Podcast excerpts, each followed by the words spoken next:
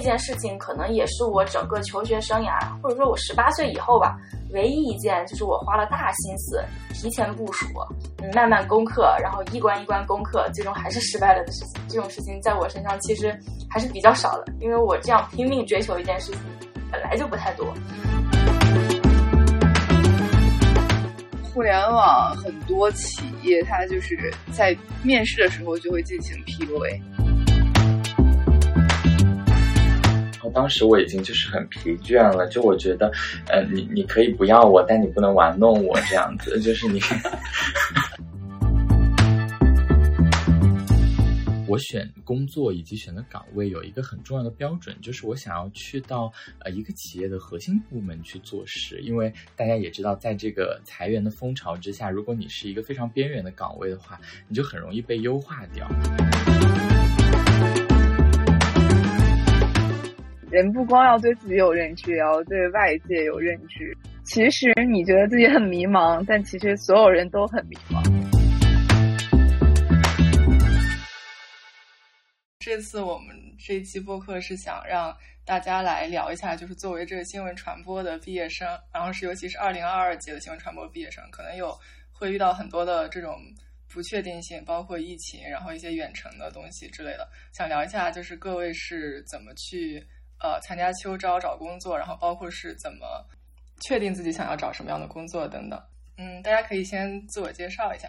首先我是 E，然后我现在还没有在工作。各位的这个经验对我来说也会非常的宝贵。呃，好，我是 Duck，我马上要在北京的一家体制内的传统媒体上班。呃，然后我的求职路线也一直基本上是体制内，呃，就是着重于解决这个户口编制这一类的工作。嗯，大概是这样。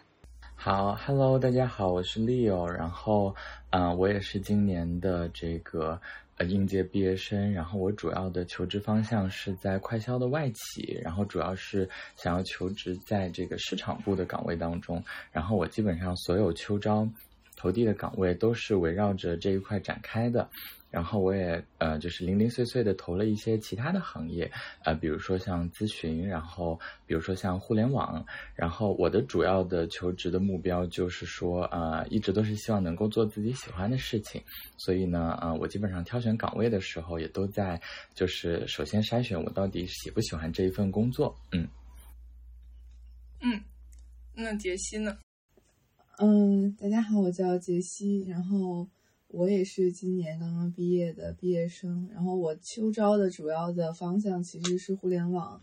然后可能是在互联网做运营或者是市场方面的工作，啊，同时我也其实也尝试了其他的行业，比如说，呃，新能源汽车，然后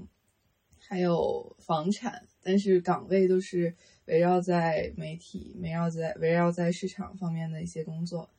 然后今年也是在北京的一家互联网企业上岸了，对，嗯，OK OK，那其实六和 Duck 是我的本科的同学，然后杰西我知道你本科学的并不是新闻传播，是国际政治，嗯，对吧？对，然后对，然后硕士的时候呃来学了这个 digital social media，所以。嗯，我想先问一下大家，一开始的时候为什么会选择新闻传播这个读新闻传播这个学位，以及你后来去工作的时候，跟你一开始的时候，呃，读这个学位的时候，对这个嗯学科的设想有没有什么不一样的地方？啊，好的，呃，我读新闻传播其实并不是带有太多的个人意愿，嗯，我是一个非常。说实话，我是一个可以用愚孝来形容的那种小孩，就是我父母的意愿对我的影响是显著要大于我的同龄人的。呃，当时因为我是理科生，呃，但是我理科学的并不是很好。呃，大概就是数理化不是很擅长，但是语文英语比较好的那种比较普遍的刻板印象当中的高中女高中理科女生。所以当时选专业专业的时候，我就跟我爸说，我不想再读一个比较理科的专业了，我想读一个理科生也能上的文科专业。所以呃，我就这么的来到了新闻传播行业。这个行业在我看来就是一个没有太多的这个文科知识的话，也可以 就是 cover 的一个行业，不需要太多的这个文科的方面的深厚的积累，就是这样比较浅薄的认为，所以就是以一个理科生的状态来到了新闻传播这个行业。呃，来了之后，呃，我觉得这个专业跟我想象中还是差距挺大的吧。就像我刚才说，我在高中的时候曾经认为这个专业是理科生可以读的，我来了之后，我才发现，我和身边的文科同学还是差挺多的。他们对这种历史、政治方面的知识的了解，就是我是完全一片空白。呃，所以我认为就是。我对于新闻传播专业，它需要的知识储备这一方面，是我在选择这个专业和选择之后这个专业，呃，就是所感受到的差异最大的一个方面。嗯，嗯嗯，那 Leo 呢？嗯，我感觉我跟这个。大课的路径不太一样哈，因为我本身呢，就是我一开始在选择传媒大学的时候，因为是啊，应该都大家都是自主招生的嘛。然后我当时在呃想要去报考传媒大学的时候，我就是一心非常想要去读传传媒相关的专业的，因为我觉得呃这就是我的领域哈，因为我我一直非常喜欢。专注在各个呃非常文艺的事情上，比如说办办晚会啊，然后去就是搞搞活动啊，然后我就一一直从高中的时候就特别热衷于做这些事情，然后我就觉得呃传媒大学就是这个我们电视学院的专业就是专门去做这些事情的，which 确实也是啊，然后呢。我们就呃，我就我就这样，就是呃，非常执着的，就是非常也顺利的通过了自主招生，然后来到了传媒大学。然后，但是在我就是去选择硕士的这个专业的时候，我又会发现有一个非常不一样的转折。因为在我读传媒大学的时候，呃，我可能觉得有两类人比较适合读传媒哈。一类人就是非常有内容创作的天赋的，他们就是为内容而生的，就是持续的内容输出的创作者。那其实对于我来说，我觉得我不是这样的一个人，我可能会有一些呃些许的灵感，但是。它对我来说不能作为我一个源源不断的创作的动力的源泉。就是如果你让我持续的去找一个选题去做报道、去拍片子，我可能会非常的崩溃，因为我觉得选题这件事情就是不常有的，你可能需要一些灵光一现，或者说需要一些很多的机遇，然后你才能抓住一个很好的选题。所以我觉得它这件事情内容创作对我来说，它给我很大的。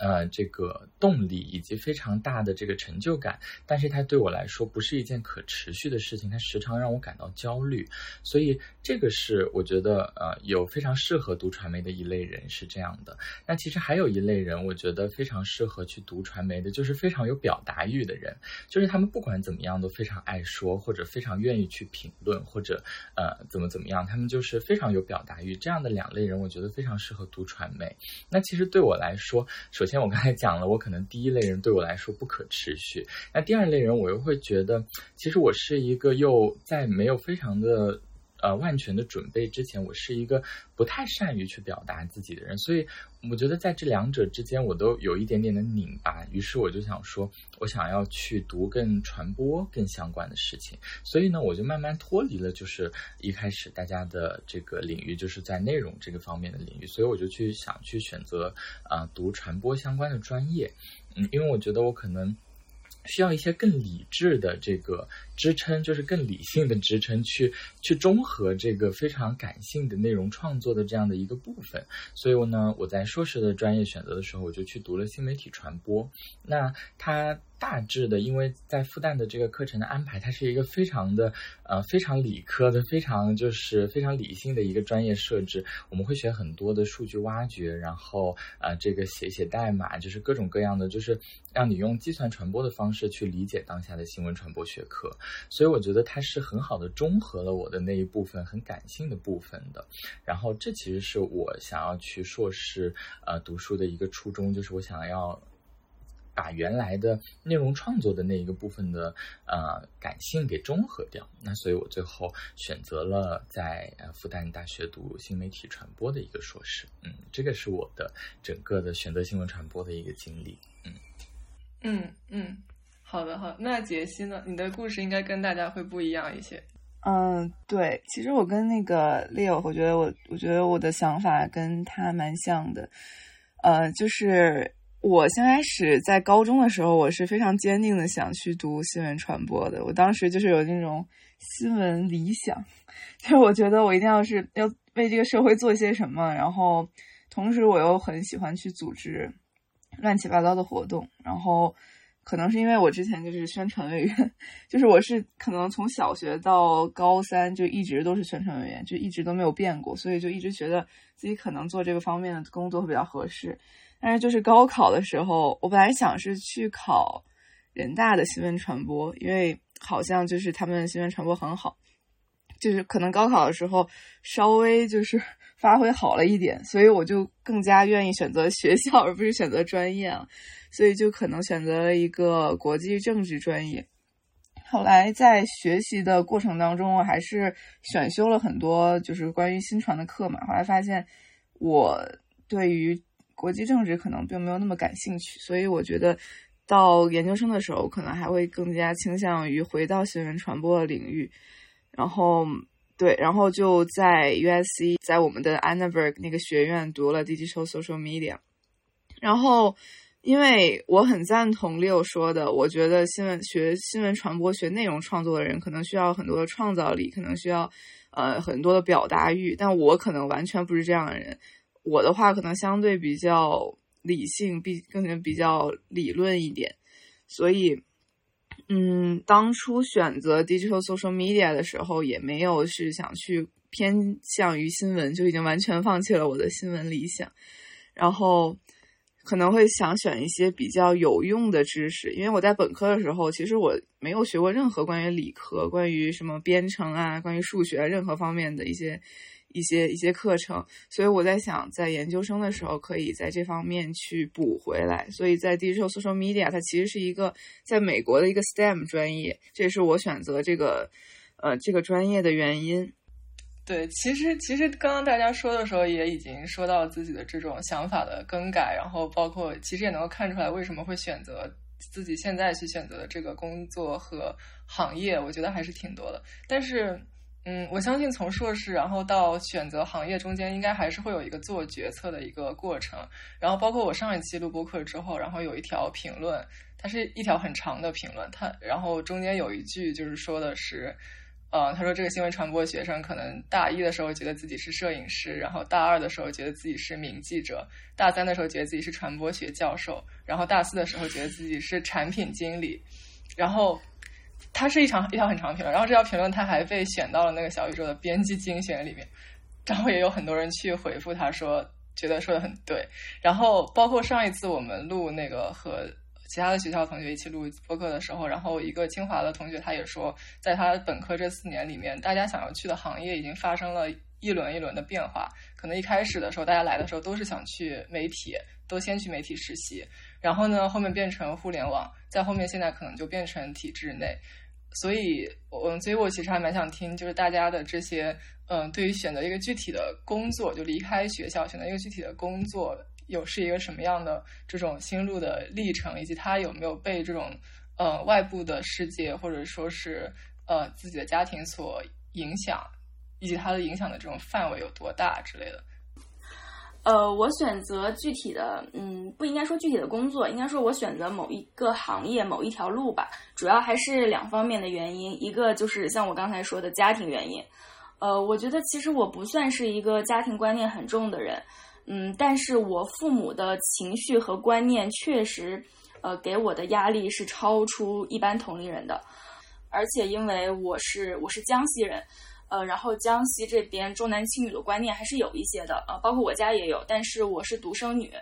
像我爸妈他们对我的要求就是，呃，你你如果要在北京生活的话，那你必须要有一个户口，那你必须嗯要有一个稳定的这个支撑，嗯，对。我很多的家人也都已经到北京来生活了，所以我当时首先考虑工作的话，就是选择城市嘛。其实没有经历太多的选择过程，就就觉得自己应该留在北京。那么如果要留京的话，其实我可选的路就不太多了。就是如果我必须要找到一个带户口的工作的话，呃，那基本上都是体制内，你要不就是考公，要不就是考编，其他的就是没有那么就显得没有那么稳定。对，所以这个是我择业的一方面很大的考虑因素吧。因为说实话，我曾经也去呃互联网大厂面试过，而且面试的非常顺利。呃，其实我是没有互联网大厂的实习经历的，呃，我不太愿意实习，我也不太愿意尝试，我是一个非常非常之懒的人。我整个大学阶段所经历的实习，就是学校要求我本科让我去实一下习，然后硕士阶段让我去实一下习，他不实习毕不了业，所以我去实习了。然后其他的我实习经历就是零，呃，不会主动出去找班上的那种人。但是呢，在秋招的时候。呃，有一个互联网大厂，他给我的 offer 就非常的快，呃，经历了四轮的面试，一轮的笔试，然后互相之间也是比较认可，嗯，然后薪资各方面水平我都是很满意，呃，但是大概十月份的时候就已经被录取了，这其实也是比较快的，呃，但是回家跟爸爸妈妈商量的时候，就是带着一种我明知道你也不会答应，但是我还是想跟你说一说，看看你是不是真的不答应，然后我爸妈就真的不答应。就是会在我面前发作，意思就是说啊，那个这种工作绝对是不可以去的。然后我的反应就是，我也不想做过多的解释和挣扎。那既然你要是不高兴，那就算了。比起这个跟父母解释、说服他们这个过程，我完全可以做到干脆利落的放弃这个工作，因为我是一个很怕麻烦的人，我又很懒，所以就是 基本上在这次事件之后，也不考虑再做什么创新了。如果我爸妈他们跟我说。呃，你这样的话，我们心里特别不放心。你这样的话，我们心里会一直着急。特别我妈身体又不好，就说：“哎呀，你要这样的话，我心里就是一直担忧着。”他就说这种话，然后我就是很快的就能够控制住我，然后我就是好了，我知道了，就是不再做过多的解释，马上去做就是父母会放心的事情。对，就是这个方面对我的影响实在是太大了，在我整个择业期间。几乎没有做过别的考虑，除了这一家互联网大厂，就是下去试试水，然后就结束了。然后另外一个方面，其实是我的导师对我的影响比较大吧。嗯，我的导师他从本科就开始带我写论文了。嗯，他的观念就是，当大家都认为某一个事物是怎么样，也就是说某一个事物党报它有着一个很深的刻板印象之后。你再去实际的看它是一个什么样的事情，他觉得这个课题是比较有意思的。呃，我一直记得我导师他跟我说过，就是说，嗯，我们看待组织的时候，要知道组织它永远是每一个每一个个人组成的，它并不是一个所谓庞大的，嗯，看不见的摸摸不着的那样一个所谓的庞然大物，它只是由每一个个体组成的一个集合，所以。呃，如果要看待一个事物，比如说党报，比如说媒体组织，还是应该要接触到里面具体的每一个个人。对，呃，这种方向或者说课题吧，就是我比较感兴趣的。呃，我在具体的实习过程中，包括在跟党报就职的媒体人的交流过程中，我就会发现，其实我对他们还是比较认可的。当然，出于众所周知的一些原因，或者说大家都明白的一些道理，呃，可能整个党报组织它展示出来的状态并不是那么活泼。但是实际的走入党报组织和每一个媒体人接触，我会就是比较明显的感知到，他们和我是一样的，他们所想、所思，他们的状态，他们接受新鲜事物的这样一个好奇心和我是一样的。我最终选择的这个就是具体的单位。是我评估了多家体制内媒体，呃，党报，我认为和我个人想法最接近的一个单位。呃，为什么我会这么坚定的去到这个单位呢？就是因为，呃，和我同一个部门的姐姐，她每天就是可以在朋友圈里面说一些自己很想说的内容，这些内容显然是与她的这个组织层面的观念是不太一样的，但是他就是说的很自由，然后每天都说的很开心，大家也可以开心的给他点赞，这让我觉得。嗯，这家媒体还是会有一些比较宽容的空间，它能够包容你个人跟他组织规约方面的一些不一样。对，所以我就是选择了这样一家单位。我认为这对我将来的职业发，不说职业发展，应该是生活体验会有一个比较好的，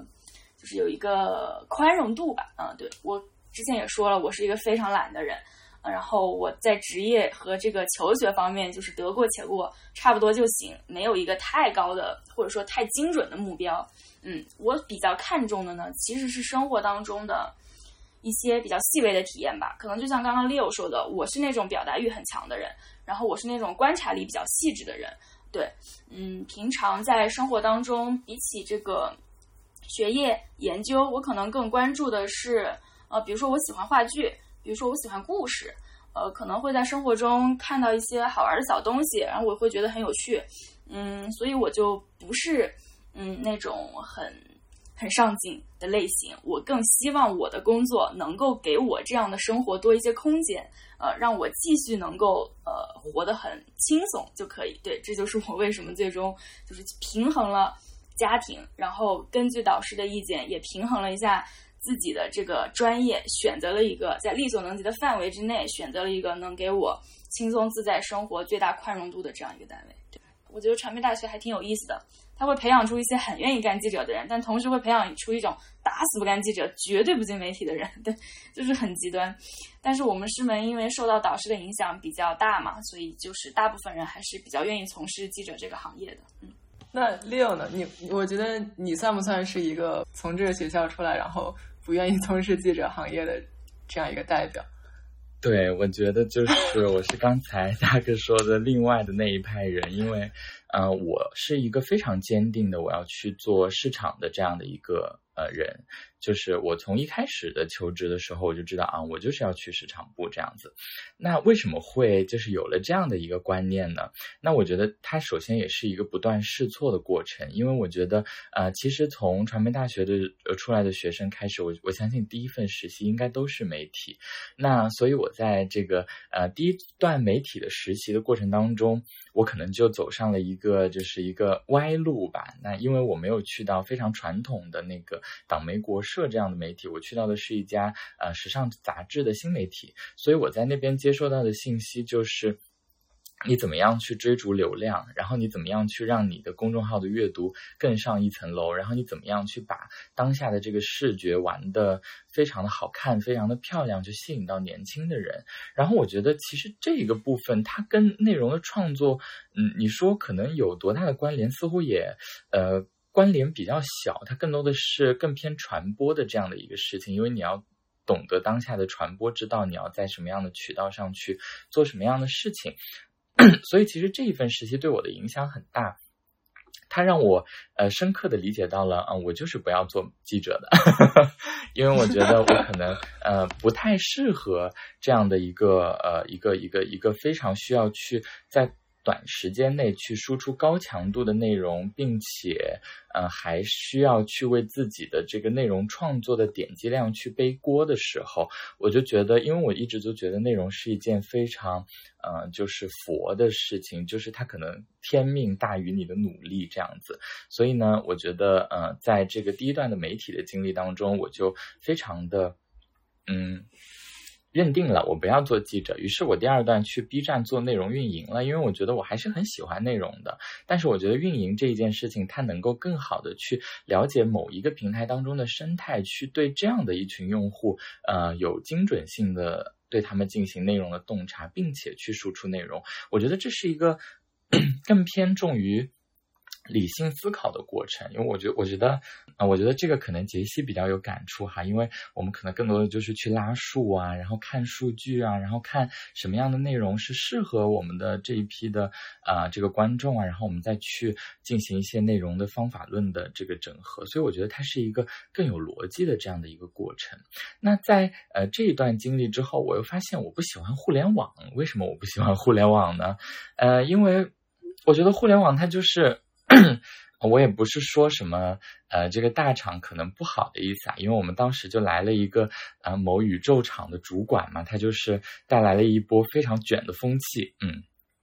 我们当时就是在小破站这样的一个呃 team 当中，已经是呃凌晨两三点钟下班都非常。呃，就是很正常的一件事情了，让我觉得我有一点点，嗯，没有非常的 接受这样的一件事情。然后，可能也是我当时对于这一份实习的期待，就是说我更多的想要去呃学一些东西，然后我想去进去呃体验一下这样子的一个心态。但是老板可能对于每一个实习生的要求，就是你必须要直接去上手做项目，然后你要有非常呃多的产出，你要对这个组有足够多的贡献。那其实当时我不是这样的一个人，所以我觉得那一段实习对我来说是很拧巴的，以及它对我来说非常大的影响就是，呃，我认定我不要去互联网啊，以至于我在秋招的时候虽然投了互联网的企业，但是也也拿到了一些 offer，但是最终我就回想到了这段经历，我就勇敢 say no 了这样子。好，那其实最后一段我的呃，然后我就进入了漫长的在呃乙方去做 PR 的这个工作。因为我觉得乙方更多的和我传媒大学的这个整个的呃体系是一以贯之的，我就是做一个内容创作者嘛，然后我就是去服务我的客户嘛，我就是一个乙方，对不对？那我觉得我在乙方的这一段时间我很快乐，因为我觉得我做的都是自己非常得心应手的事情。那同样的，呃，我我我做完乙方之后，我又发现我是一个控制欲很强的人，我不喜欢被别人控制，所以我说我要去做甲方，哈，好，然后呢，然后我就是在。这是在我可以说尝试了很多行业之后，我有了很多的试错，我发现了自己，嗯，我要去做的事情，我就是想要去甲方做市场部。那于是我在这个 Summer Intern 的这个。呃，求职当中我就去到了 L'Oreal 做那个呃市场部的相关的工作，然后在其实其实，在 L'Oreal 的这段工作当中，我其实非常有成就感的，因为我就是很快的能独立的上手去负责一些 social 的 campaign 啊，然后去能看到自己的产出，然后并且我觉得就是当时我们的 team 也非常的好，尽管确实大家也是挺累的，因为我们当时正好是新品上市的一个周期，那。尽管很累，但是我们的氛围很好。好然后，并且我觉得这份工作让我很有成就感，以至于它一锤定音，让我选择了我要在这样的一个岗位当中生根。那其实除了我个人的经历之外，我为什么会呃选择这样的一个职业的方向？我觉得还有一个非常重要的原因就是，呃，我觉得。我选工作以及选择岗位有一个很重要的标准，就是我想要去到呃一个企业的核心部门去做事。因为大家也知道，在这个裁员的风潮之下，如果你是一个非常边缘的岗位的话，你就很容易被优化掉。那所以我觉得，在这个快销的这样的一个领域当中，市场部是一个非常核心的部门，因为它其实是一个驱动生意的这样的一个部门。那和可能快销和别的企业的市场部，他们也有也有所不同，因为有的。企业的这个市场部，它不是去立的生意的一个部门，它就只是负责呃推广或者说这样宣传的一个部门啊。所以我最终选择快销，是因为我觉得它跟我在传媒大学做导演的经历是一以贯之的。我觉得导演就是一个这样子，嗯，非常有趣的一个事情。一方面你要去非常呃 organize 一切，就是要要要要想好每一件事情的节点，然后要什么时候交付，这是非常理性的部分。但同时你也要。有非常创造力的部分，你要去想你的节目的 idea，然后你要去想你的视觉的设计。所以我觉得，嗯，我在传媒大学做导演的这一段经历，给我奠定了一个非常好的职业的一个基础。它让我找到了自己非常愿意去做，并且愿意持之以恒的事情，也让我找到了自己的呃影响力以及成就感的所在。然后最终，呃，这颗这个种子在我心里一直一直发芽，然后让我找到了呃比较适合我的一个职业的方向，就是市场部。所以我觉得，嗯，可能每一个呃人求职的过程都千差万别，但是一定有在你的这个人生当中的某一段经历，其实是和你现在的职业非常挂钩的。嗯嗯。嗯嗯，我觉得这个故事特别好。然后，包括我其实也有听说过这个 marketing，有人说它是这个科学和艺术的一个结合，所以它会吸引很多的这种想要有这种交叉的经历的人，然后去呃选择这个职业。杰西，你应该是一个相似的一个岗位是吗？我其实不是特别清楚你的这个具体的岗位是不是这个类似的。呃，对我现在的上岸的这个岗位叫产品运营。对，所以它其实和 marketing 不太一样，它可能 marketing 就像六说的，像快销 marketing 可能负责一个具体的 campaign，但是如果在互联网公司的比如产品运营，更多的是负责某一个产品的整个的运营，或者某一项功能，一个产品的某一项功能的运营，把它给宣传，然后把它的数据给搞上去，大概是这样的一个。一个工作，但是我会觉得，在我来说，嗯，在互联网做运营或者说做市场的逻辑对我来说，我可能就是见识还浅薄一点，但我觉得就是相差不大。它都是一个很基于数据的，然后很理性的在做决策的，在嗯做各种调研，然后最后把活动做做下来，把活动制定下来，把活动落地下来的这样的一个过程。所以对于我来说，在互联网的时候做 marketing 或者做运营，其实我 其实我都可以接受。哦，我之前就其实我刚认识你的时候，然后我有看你的领英，然后我有看到你在国内很多的互联网公司有过实习，你好像是就是比较坚定的在这个互联网实习，所以我也其实还蛮好奇。嗯，对，先开始其实我作为一个就是立志于就有传有有新闻梦想的人，我也是在传统媒体实习过，但是我觉得过于羞耻，就没有把它放到领英上，就在某呃。中央的一个电台，就是广播广播电台的一个公司实习过。后来我就觉得我非常不喜欢这样的工作，就是没有无意冒犯，但是很不就很不喜欢。就是他们那个工作，呃，就是我每天大概十一点到工作到那个单位，然后发现没有人，没有人，就是没有人在在在那个。工作岗位上，所以大家可能下午就两三点上班，然后录完自己的节目之后就直接回家。然后在我做那一个多月的时间内，我会发现其实工作其实非常的重复，就是收集材料，然后编辑，然后录播，然后每天上班可能上的时间确实很少，就是真的很轻松。但是我会感觉这不是我想要的，就是我觉得在这份工作当中确实是没有什么成就感，而且会过于感觉有一点死气沉沉的那种感觉，所以我就想去追求一些比较新的东西。然后我可能第二段时期就开始去进互联网。那当时我也就也也很，当时就做实习的原因，其实因为我要想申请研究生，然后申请研究生你肯定要写。各种材料，然后如果你没有很丰富的实习经历，他可能就会拒拒绝你。所以我当时申请很多实习的原因是因为这个。然后第二段实习就去了，呃，北京西二旗某互联网公司，然后做做也是做市场相关的工作。然后那段时那段实习其实对我来说是一个领路的领领路人的这样一个作用吧，就是我第一次。知道在互联网公司，然后做比如说媒体和 marketing 相关的工作应该是怎样的，但那段公司其实给我就是那段实习经历，其实给我的印象并不是很深。后面我又去了一去了呃去了一个四 A 做 PR 的工作，然后也是做内容创作。其实我觉得这那段实习给我的就是给我的一个经验，就是我会给我的一个怎么。说呢，呃，让我明白了不同的公司甲方和乙方的一个工作模式是有多大的区别。就是做做做在四 A 公司做 PR 的时候，你会很跟很多很跟那个甲甲方接触，你会知道呃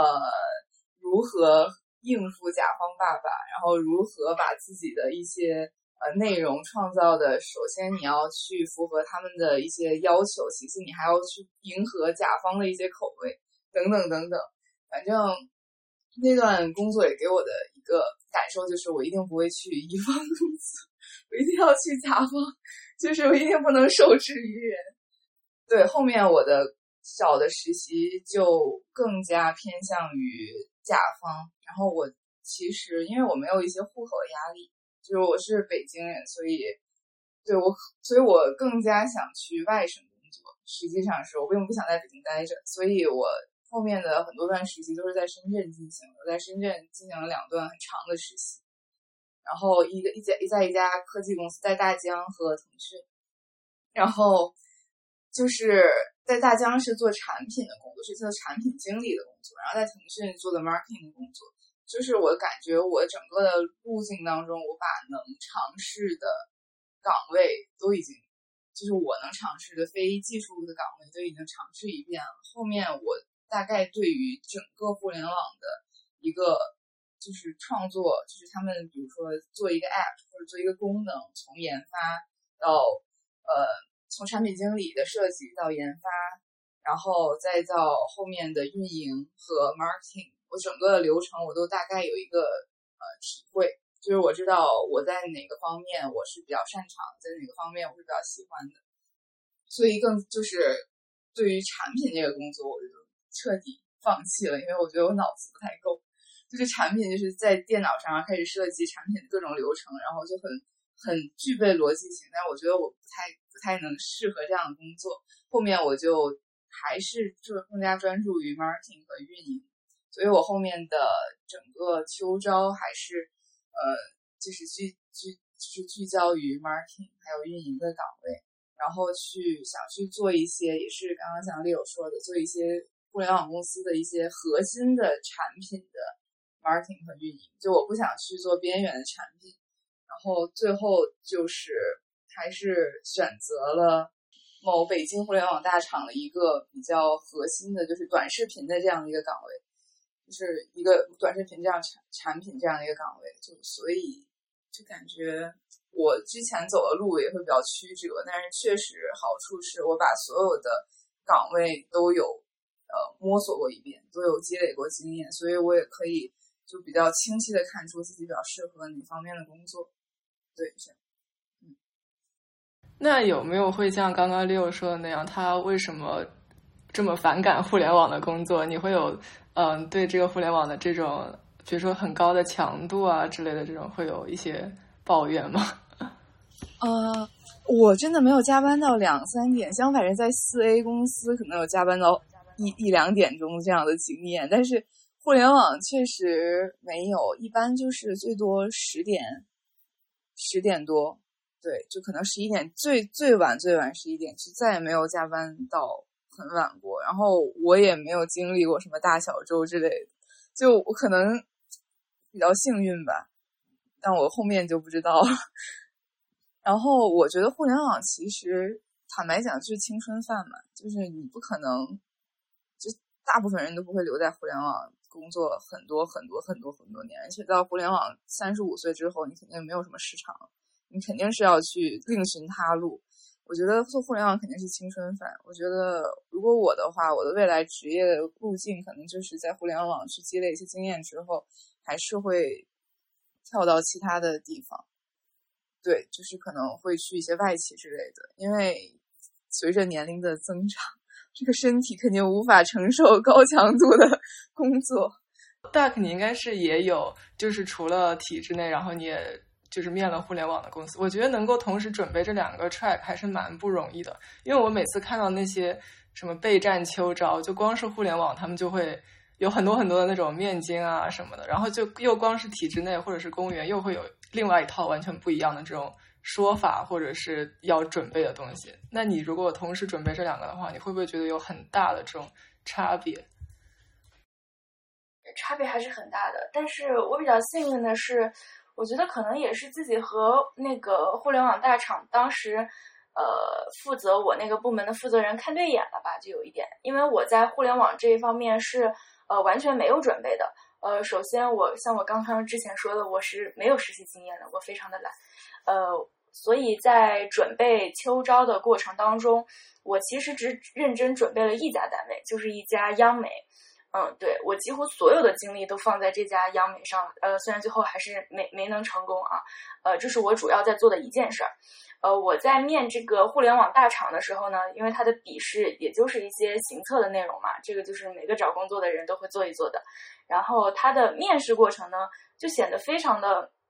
适合我。他跟我聊的是一些有关于，嗯，比如说我的经历，然后有关于我的表达和看法。最后到了三面四面就开始聊我为什么喜欢话剧，那这个问题就问到点子上了。然后我就滔滔不绝，长篇大论。我在面试的时候发挥很好，因为问的完全是我的领域，完全是我的兴趣点。然后我就是讲的面试官就是他都没有问题问了，然后很快就收到录取通知书了。我觉得应该也是运气比较好吧，可能或者说我当时投的那个部门，他们也是一个会比较想说，呃，希望找到一个比较比较爱说、比较爱玩儿，或者说跟他们的团队氛围比较契合的这样一个人。嗯，对，所以没有说专门的想要准备呃互联网大厂。我在投简历的时候也是处于一个乱投吧，就是反正找工作嘛，多积累点经验，看看大家都会问什么问题，嗯，看到就投呗。然后可能互联网大厂投了也有三家，嗯，反正就是比较大的几家我也都投了，但是就是这一家把我的简历捞起来了，其他的好像就发了个笔试，笔试考完也没有人联络，因为我这经经历实在是太差了，就是没有任何的实习经验，对，所以我感觉还是有一个运气的成分在吧。其他的话，主要精力还是放在准备呃央媒的找工作当中，然后国考我也考了。呃，国考也是考到体检，然后被刷了，也不知道为啥。呃，但是体检也对，因为他那个就是差额体检，他需要你把全流程走完，然后跟我说没录上。但是也不是特别遗憾吧，因为也没有好好准备国考，比如说面试根本没准备，是裸裸考的。曾经我在呃硕士期间也有想过读博，因为我也写了很多论文，发表了很多文章。呃，我就开始就是做一些这个方面的努力。呃。我就和一位博士生导师就是联络，那个时候啊，大概是七月份、六月份吧，应该是五月份，我去开一个学术会议。当时就是秋招整个还没有开始，我也还没做什么准备，我就跟他说：“我说老师，其实我还是蛮有读博的意向的啊，我也写了一些文章，也发了，还可以，你就看一下。”然后老师就对我说：“啊，我对你很感兴趣啊，我觉得你这个完全是我要的方向，我们这很缺人，我觉得你这个一定要来考。”反正就是跟我说一些这样的话。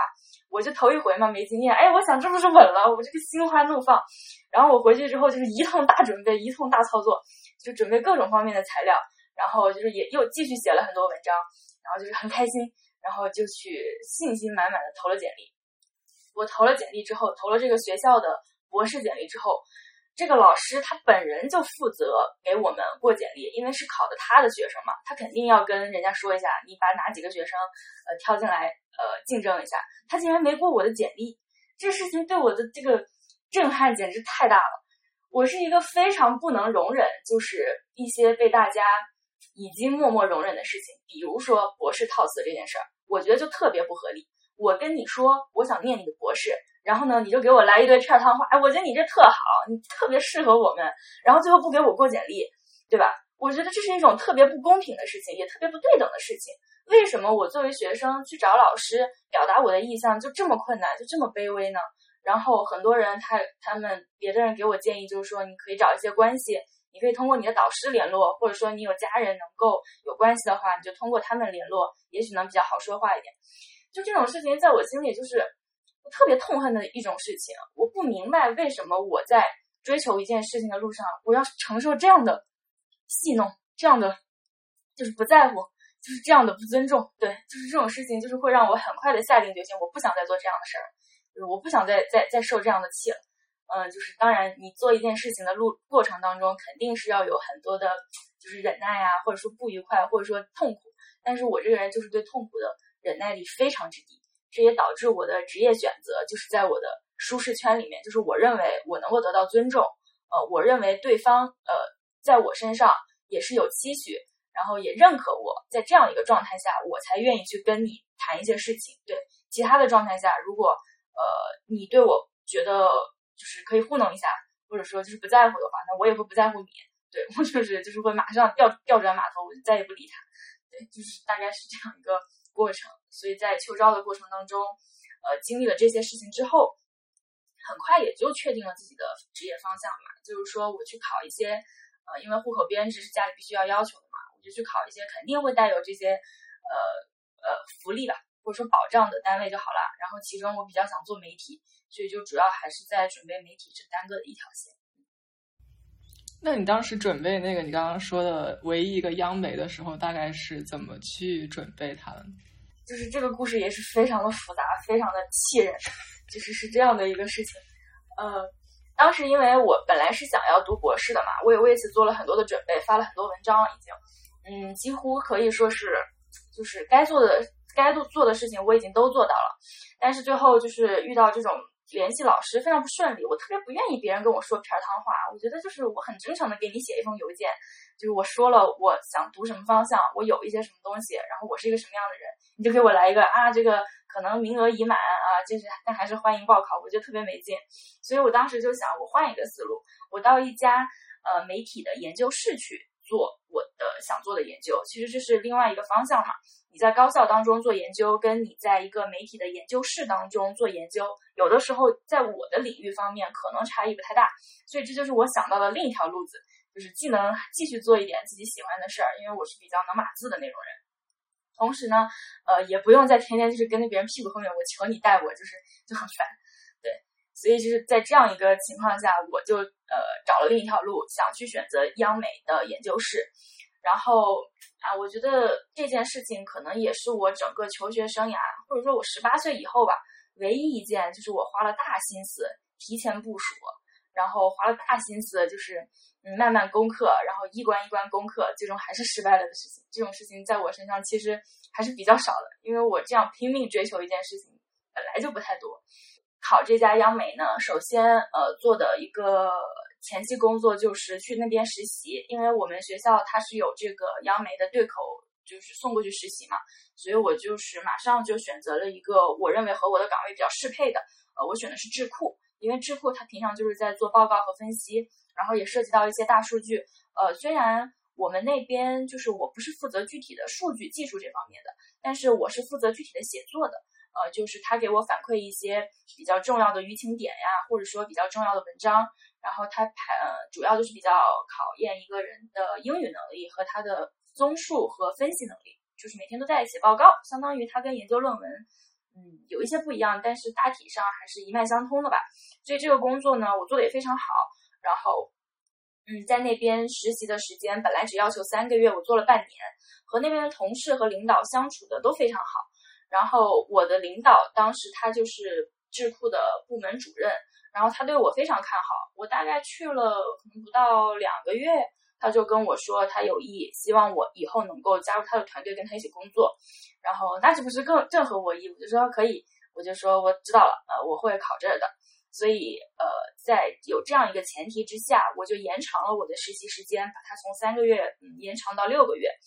所以我在秋招的过程当中，我就直接报考了这个部门。报考这个部门，呃，考出来成绩也非常好，我考了第一名。呃，这个成绩也是我花了大力气准备的。呃，比如说我可能每天都在看一些有关于新闻的内容，因为虽然我是媒体人，但是我不在考试的时候，我是不咋看这个东西的。一方面也是因为看了很累，一方另一方面也是觉得看了也没啥用，就是也不知道自己能干嘛，所以我其实看的比较少。对，但但是在那段时间当中，就是一直强迫自己摄入一些自己平常并不爱看的什么国际新闻啊、国内新闻，然后让自己背诵一些以前不会去背诵的内容。嗯，比比如说这个各种讲话精神呀，各种片汤话呀，就是那种口号一样的，就是一是、二是、三是、四是、五是、六是，什么这个大的文件呀，就是到了一个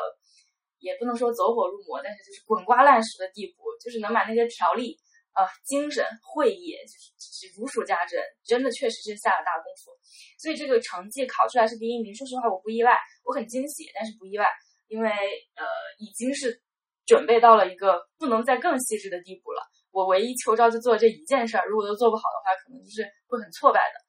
考出来第一名之后，我就很高兴啊，我就跟领导说：“哎，考了第一名，这个笔试这个东西是硬东西嘛，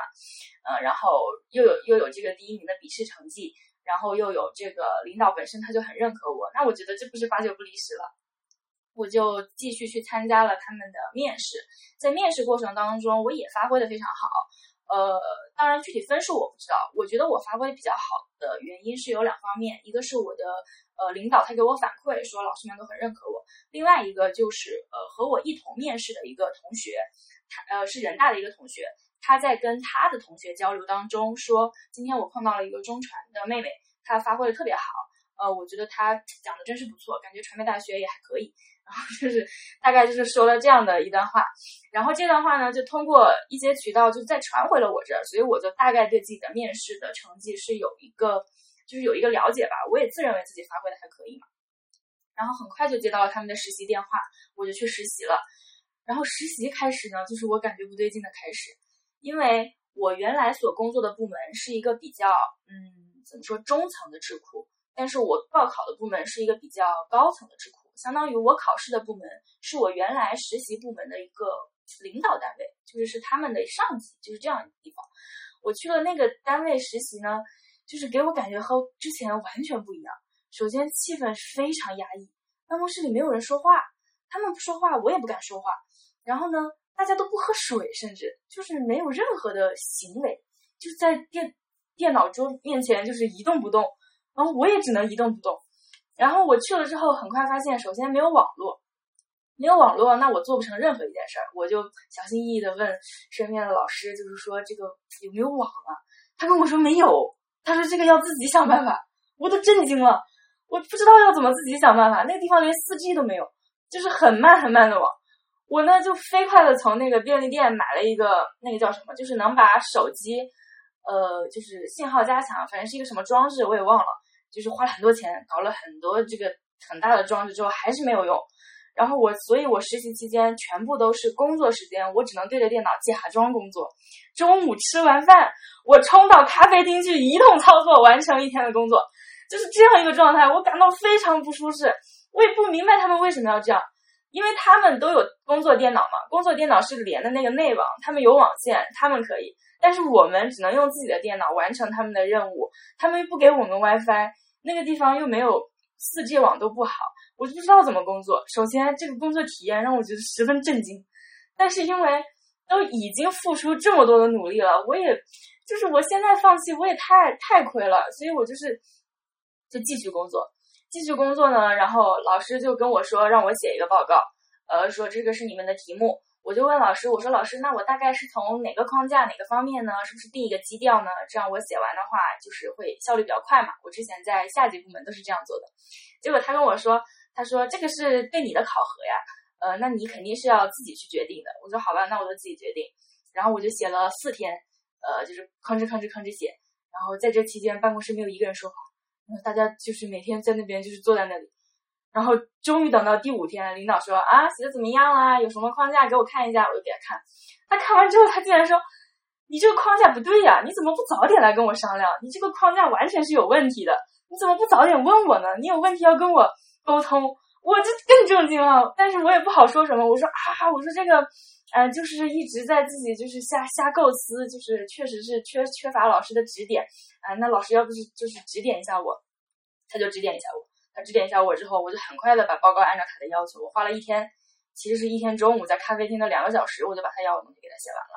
就交给他了。交给他之后，他就让我再写一个什么东西，然后我那他再出的一个题目就是我之前经常写的嘛，所以我也很快就写完了。写完了这个实习，嗯，应该是两个星期吧，对，两个星期这段实习就结束了。这段实习经验让我突然意识到，如果我将来到这个部门来工作，我可能会非常不舒服。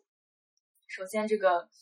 工作环境也不行，没有网络。然后我就是问其他的同事，我说这个要不办个网，这个办个网不是什么很难的事儿，就几百块钱的事儿。他回复跟我说，这玩意儿得打报告，层层打报告，然后从上往下批，已经打了很久了，办个网好几个月办不下来。我心里真的是无语了，这个办一个网的事儿怎么就那么费劲呢？我就想，我走的时候是不是给他们办个 WiFi 我再走？后来我想。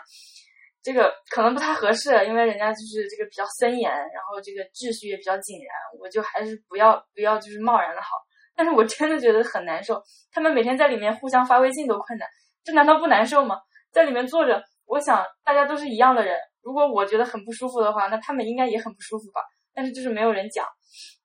最后我走的时候，我就给办公室留了一盒茶叶，我就说老师们多喝点茶，我就先走了，然后我就走了。走了之后呢，过了一段时间，他就跟我说要我去另一个部门再实习一段时间，我就还是同意了。那个部门的实习也是非常之无聊，就是做推送什么的。当然我也没说什么，既然是必要的考核环节，就进行考核嘛。考核过后呢，就到了一个就相当于是 HR 部门的面试，呃，这个还挺相通的。我在互联网大厂也曾经遇到过，就是最后一面就是会问你一些一些基础的问题，就是 HR 他可能跟你确认一下之类的。这个面试我也参加了。然后就过年了，呃，完成这件事情之后，过完年之后，我就跟同跟我同期的实习生，我考第一，他考第二，我就问他有没有接收到什么信息，他跟我说他被叫去体检了，意思就是说我没有被叫去体检嘛。其实我还挺，就是挺挺奇怪的，因为我，嗯，成绩、实习经验各方面都已经差不多达到标准了，我就去问，呃，之前实习的时候带我那个领导，因为他马上也要升职了，他会升到我要考的这个部门来。我就说老师是怎么回事儿啊？就是怎么不录？哎呀，就是心心情很很低落。然后他就说他去问一下，让我先别着急。一问呢，就问了两三个月。然后呢，这两三个月当中呢，他就一直让我等，就说：“哎，你再等一下，我们还在商量，我们在叭叭叭叭。”然后其中呢，还跟我叮嘱了类似于啊，这个人事招考的这个事儿呢，他非常的敏感啊，你自己呢不要随便打听，就大概意思吧。这个我就是心里就是逐渐有谱，就是渐渐冷静。就这事儿有什么好敏感的呢？那第一名、第二名就算个分的事儿呗。那笔试多少，面试多少，那算个分。人家考试都是上午考，下午就能出结果的。你这三四个月你都研究不出来，还有什么好敏感？那可能确实是有点敏感，不方便讲吧。所以我就也没有在。抱什么希望？呃，在这期间，我也很快的就签了工作。我我可能三月份的时候就把那个户口接收函都拿到了。其实也是就是走马观花，我就是到底看看他到底想怎么样。但是那个时候呢，我的心里还是说，就是如果央美录取我们，还是挺光荣的。如果你录我呢，我还是会去的。嗯，就是哎呀，挺有面子的感觉，也还可以各方面吧。然后我就是这就是抱着这样的心态，就是就是等他呗，看你还要说什么。结果到了四月底的时候，哎，突然跟我打电话说准备体检。呃，这个要录了，啊，我心里也很高兴，跟他妈妈说，哎呀，要录了，这个好不容易花大力气做了一件事情，筹备了这个半年啊，大半年，终于要成功了，然后一家人也都很开心。又等了一个月，没信儿，没人给我打电话。这个上一个电话说的是，哎呀，他们经过仔细的研究，认真的这个工作，终于确定了这个要多录取一个人，这个人就是我。说，哎呀，你这个先先要低调，什么什么，说着，我真的笑了。然后我就低调了一个月，没没消息，终于忍不住了。这个时候已经五月底了，马上就要毕业了，我就我又发微信，我说老师是怎么回事啊？然后这个老师就给我发三个大哭脸，就是开始说一下啊，你真的很优秀，没有把你招上来是我们的损失，什么什么什么。但是我相信你以后会有更大的发展，什么什么。然后我就说好的好的，老师知道了，发了几个表情包，这个事儿就结束了。其实，在他嗯喊我去。嗯，四月底的时候开始通知我去体检，然后又一直迟迟不联系我，我心理上基本上就是，嗯，就是逐渐有谱，就是会觉得这个单位即使他最后录取我了，我也不想去了。哎，我觉得这段找工作的经历让我觉得，任何我眼中的所谓的精密的机构、严肃的机构、漂亮的、完美的、牢不可破的这样所谓一个堡垒，它可能实质上就是草台班子啊，就你也不知道他在干什么。然后他还要说一些很冠冕堂皇的话，说实话我是不接受的。我之前可能会因为面子问题、体面，然后觉得自己啊好像确实也还行吧，呃考到一个还不错的单位，好像挺有面子吧，就是会因为这种嗯比较幼稚的原因，一直对他抱有某种不切实际的期待。但是走完了之后，我觉得至少在这件事情上，他就是一个草台班子，他没有什么好值得我这样去等待、这样去期待的。我也很庆幸我没有等他。就是很快的就签约了嘛，这个经历和我之前想要去读博就有点类似，也许嗯，或者说社会人的世界就是这样吧，就是大家就是 说人话不干人事儿，或者说缺乏一些真诚，嗯，大家可能就是喜欢用这样的一个不太真诚或者说糊弄的态度去处理他身边的事情，或者说去处理他和他下面等级的人，就是没有到他那个地位的人的关系。嗯我觉得，其实这一点，嗯，我也不是说之前就完全意识不到，但是我经历过一遍之后，我还是觉得挺没劲的，就大家都挺没劲的，这整个事情就挺没劲的，找这工作也让我觉得挺没劲的，对，整个秋招给我感觉就是没劲，就是没有什么值得我去期待的地方，对，呃，最终找到这个现在这个我确定入职的单位呢，也是我觉得他在众多的类似的单位当中。有一些不一样。首先，他给我很快的认可和很真诚的，就是互相的对待。对，就是包括整个录取的过程啊，也没有说拖延啊，也没有说说一些冠冕堂皇的话，都是有事儿说事儿。另外，就是会给他内部的，就是记者吧，有一些个人表达的空间。我现在觉得，一个单位对呃，对于我这样的呃性格来说，有这两方面，他已经很不容易了。因为我所想要寻找的单位，他可能有户口、有编制这样的单位。它大体上就是我所形容的刚才的那个状态，嗯，可能随便乱许诺，然后就是漂亮话说的很满，话讲的很满，但是最后实际操作起来的时候，它就是会让人失望，也让我觉得配不上我的努力。对我对这个单位实在是下了太大的功夫，下了太大的努力，我把我能想到的和我想不到的。和我能接受的，以及之前不能接受的方方面面的事情，我都想到了，包括提前去实习，提前和老师沟通关系，提前获得一些认可，包括在具体的呃考试的环节当中去努力，去呃这个拼搏，或者说去忍受一些我之前完全不愿意忍受的痛苦。对，对于我这样一个又懒的人来说，已经是到我的极限了。我觉得我准备这份工作比我高考还要更花心思，还要而且很而且是目标很清醒的。对，就是就想努力这一次，看看自己到底行不行。但他给我反馈的这样一个结果，就是我认为也许在这个层面上，这个体系他还配不上我这么努力。这也就造成了我现在的入职心态，就是以后就是还是会很懒，就可能不会太有这个冲劲儿。这整个体系，整个机构吧，也许我，呃，对于我来说，它就是一个后盾。然后我每天能够呃自己吃饭，就是保证基本的生活，然后能够让自己过得开心就可以了。我不对这个体制内的工作有什么过多的期待。我也劝服了自己，就是不能既要又要。嗯，对，就是 也许想要的东西就是没有办法一次性都拿到。所以我现在的心态就是回归到我秋招之前。就是差不多就可以，就是自己过得开心，然后让家人也开心，照顾好父母，啊，就是就行了，不对他有期待，也不对他有什么，谈不上什么失望吧。嗯，整个秋招的过程当中，就是会有一种看山不是山，然后看山还是山的那种感觉。嗯嗯，我对这家央美也算是有所耳闻，因为我本科毕业的时候，我的一些好朋友他也是去考了这这家央美。我现在觉得他们有这个性别的这种因素，嗯，就是可能他们会更加的倾向于男男生，呃，媒体。然后我不知道互联网会不会有这种，就是你无法预知的这种变量，比如说性别，比如说什么婚育状况，或者是一些其他的。就是你们二位六和杰西，你们在秋招的过程当中有没有这种觉得，就是你不知道为什么 的这种这种变量的出现？其实我有听到过我朋友有吐槽过，就是一些招聘当中，确实，呃，有的公司会很明确的就说我们这个岗位需要一个男生，然后或者说有的公司就是会在呃那个 HR 面的时候。嗯，会问到这个呃，这个候选人的一些出身啊，包括家庭状况啊，就是等等这一些，这这些可能让大家会心里觉得有一点不太舒服的这个问题，就是会问到呃，父母从事的职业啊，家庭的年收入啊。尽管我没有遇到过这样子的一个情况，但是呃，我我真的是真真情实感的在呃，我们有一个秋招的一个群里面，就是有碰到过候选人在吐槽这样子的一个情况，所以我觉得。嗯，确实可能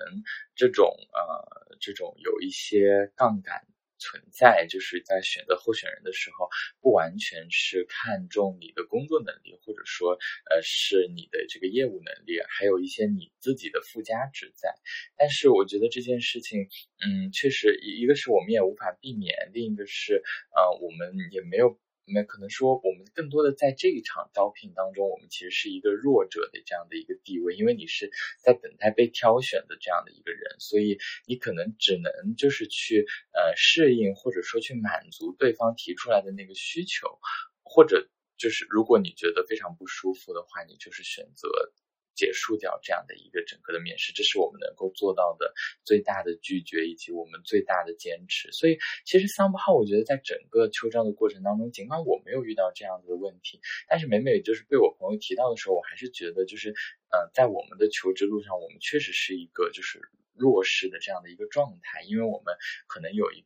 很少有自己的筹码去和一个庞然的一个公司去谈判，或者说去让他们接受我们的一个请求。这样，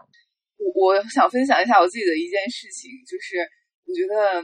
互联网很多企业，它就是也是作为我们作为候选人是一个弱势的一个地位的一个情况下，他会对你在面试的时候就会进行 PUA。就会对你进行各种方面的打压，就像我在秋招的时候，我刚开始的时候因为不太顺利，就可能因为我在美国，然后各种电话还打不进来，也收不到短信，然后各种东西都很很不顺利。当时也是一种非常焦急的一种状况。然后后，然后有一个互联网大厂就联系我，然后就说，就他直接加了我微信，然后那个面试官就说说我们就是安排一个面试，我说好呀好呀，他说过两天我联系你，然后我说好的，然后过两天之后他就完全没有理我，然后我就我就问他，我就问他说怎么就是您什么时候安排面试呢？然后他就说呃再过两天吧，然后再过两天还没有联系我，然后我就问他说我这边就是。一直在等您的消息啊！您什么时候开始面试？他说那就半个小时之后吧。然后我就 择日不如撞日。然后 对，然后半个小时之后，然后我就说啊，好吧，好吧。然后我就紧急翻看了两眼我准备的东西，然后我就上了。上完了以后，我说了半天我的之前的经历，他就说你说的这些东西一点逻辑都没有，根本听不懂，就是直接这么说。然后后面呢，就是聊了大概半个小时啊，他就。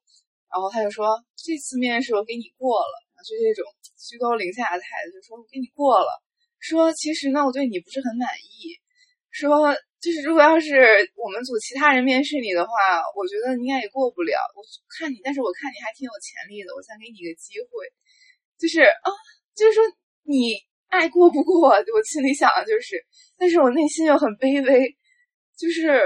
啊，我好像有没有什么工作，然后我进展又很不顺利，我必须要填你，你才能给我这份工作。就是我感觉有，就是有一些公司确实是不太尊重候选人，在在我们本身就是一个很弱势的一个地位的前提下，他更加的去不尊重你，就会让整个候选人的心态就很崩。我觉得在这种情况下，我觉得候选人最最应该做的就是回怼。就是 一定要怼回去，就是你没有没有资格这样去打压我，就我再能力不行，你也没有资格去打压我。然后我觉得是，如果既然他是这样的一个情况，这样的一个面试官，你最后去就算去了那个部门，你肯定也会很很很很难受。所以还不如是回怼回去，就让他知道这件事情其实是不对的，不应该用这样的态度去对待这样。呃，候选人，因为每一个人再怎么样都是平等的，即便是你是一个招聘的人，我是一个应应试的人，对，嗯嗯，天呐，我这个我们这个背景是嘉欣是一个北大的本科的这个学生，然后竟然会还会遇到这样这样啊？是不是不知道他就招了你之后，让你觉得就是呃要听他的，然后他的评价对你很重要，然后他让你干啥你就干啥。后面结果是，呃，大概半个月之后，他我跟他说，我说那个结果怎么样？怎么没有人邀就邀请我第二次面试？他说，啊，不好意思，我们这边综合评估一下，就是还是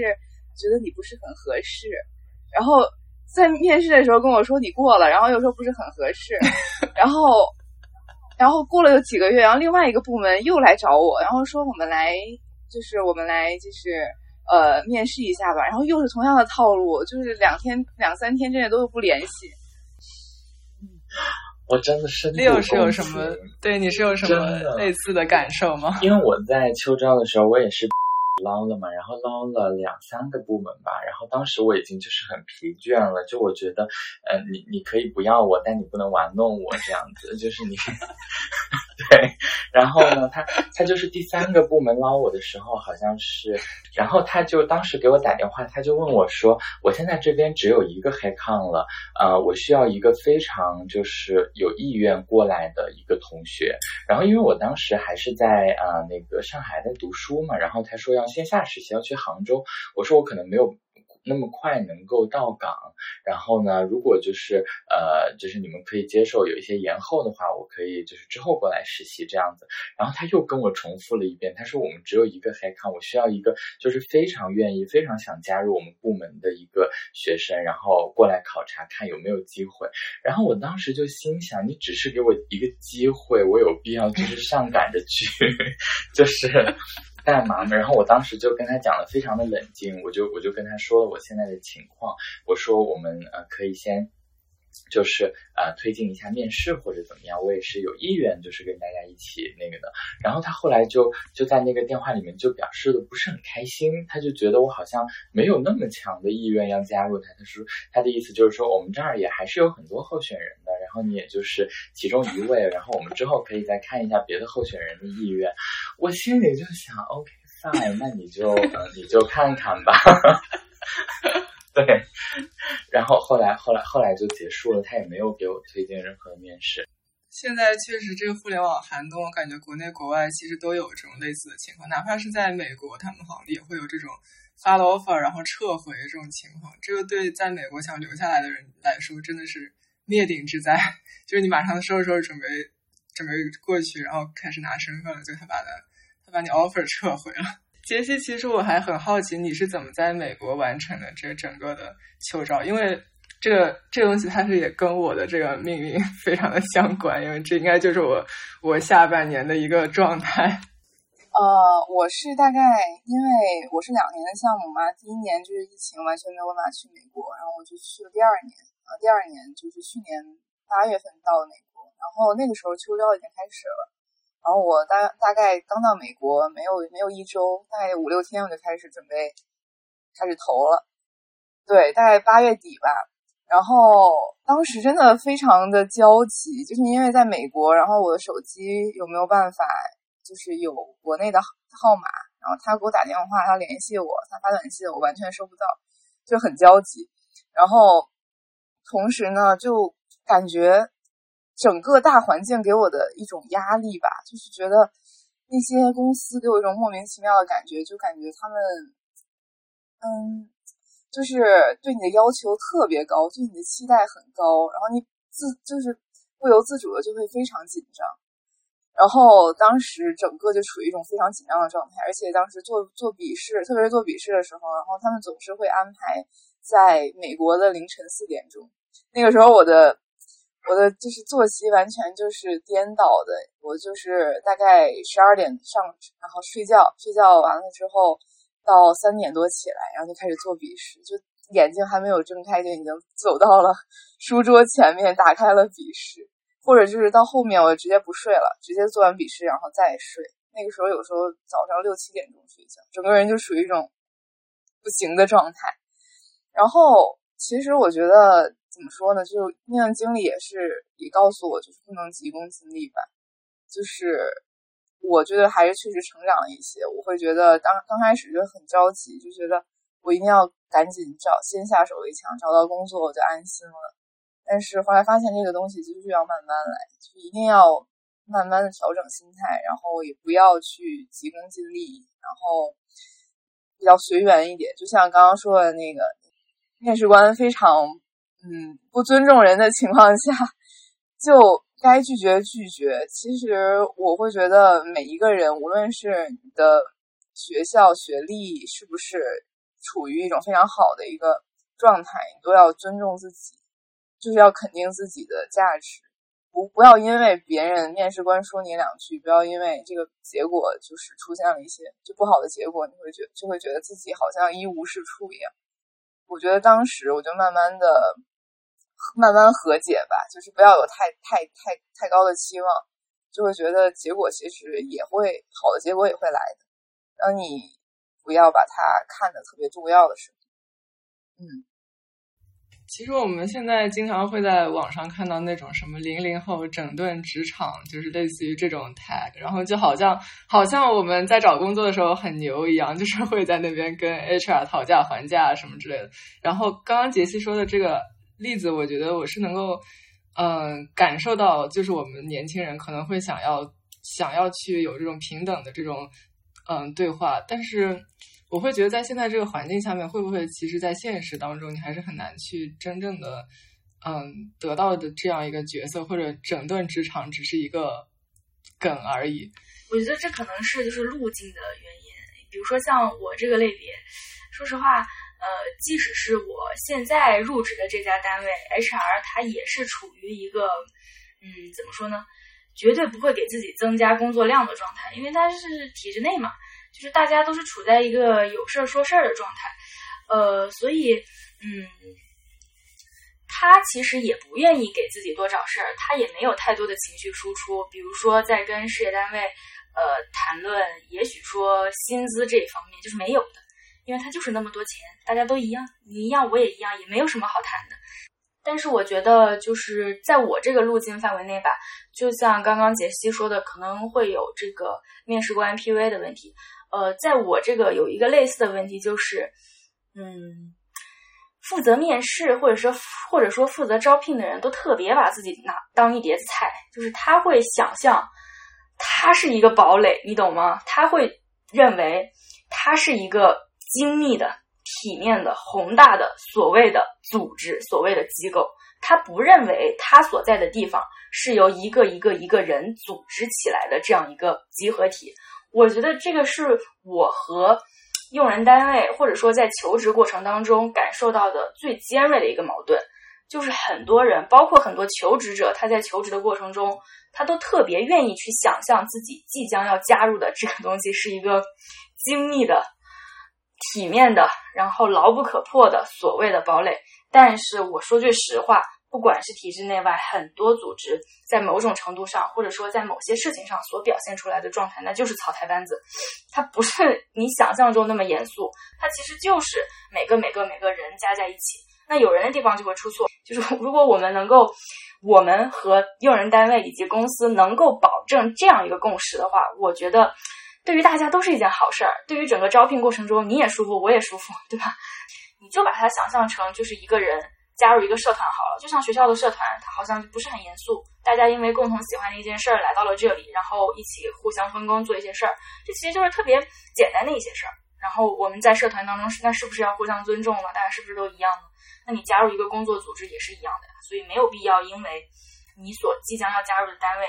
它可能很就是很大，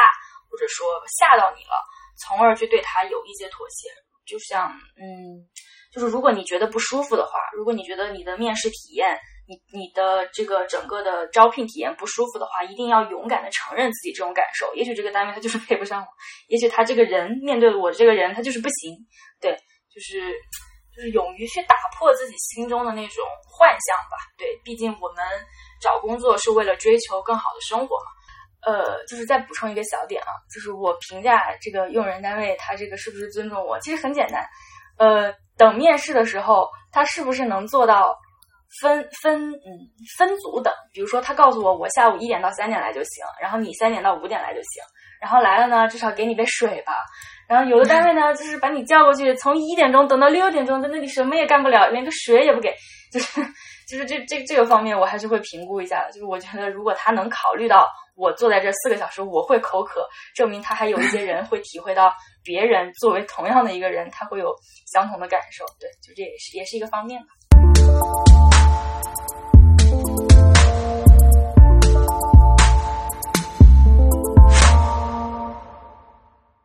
其实我还有一个问题想问这个六和杰西，就是关于你们可能现在所从事的这个市场，或者是之前实习做的这种产品的工作，就是其实。我们知道这个世界上还有一些别的专业，比如说市场营销、广告，然后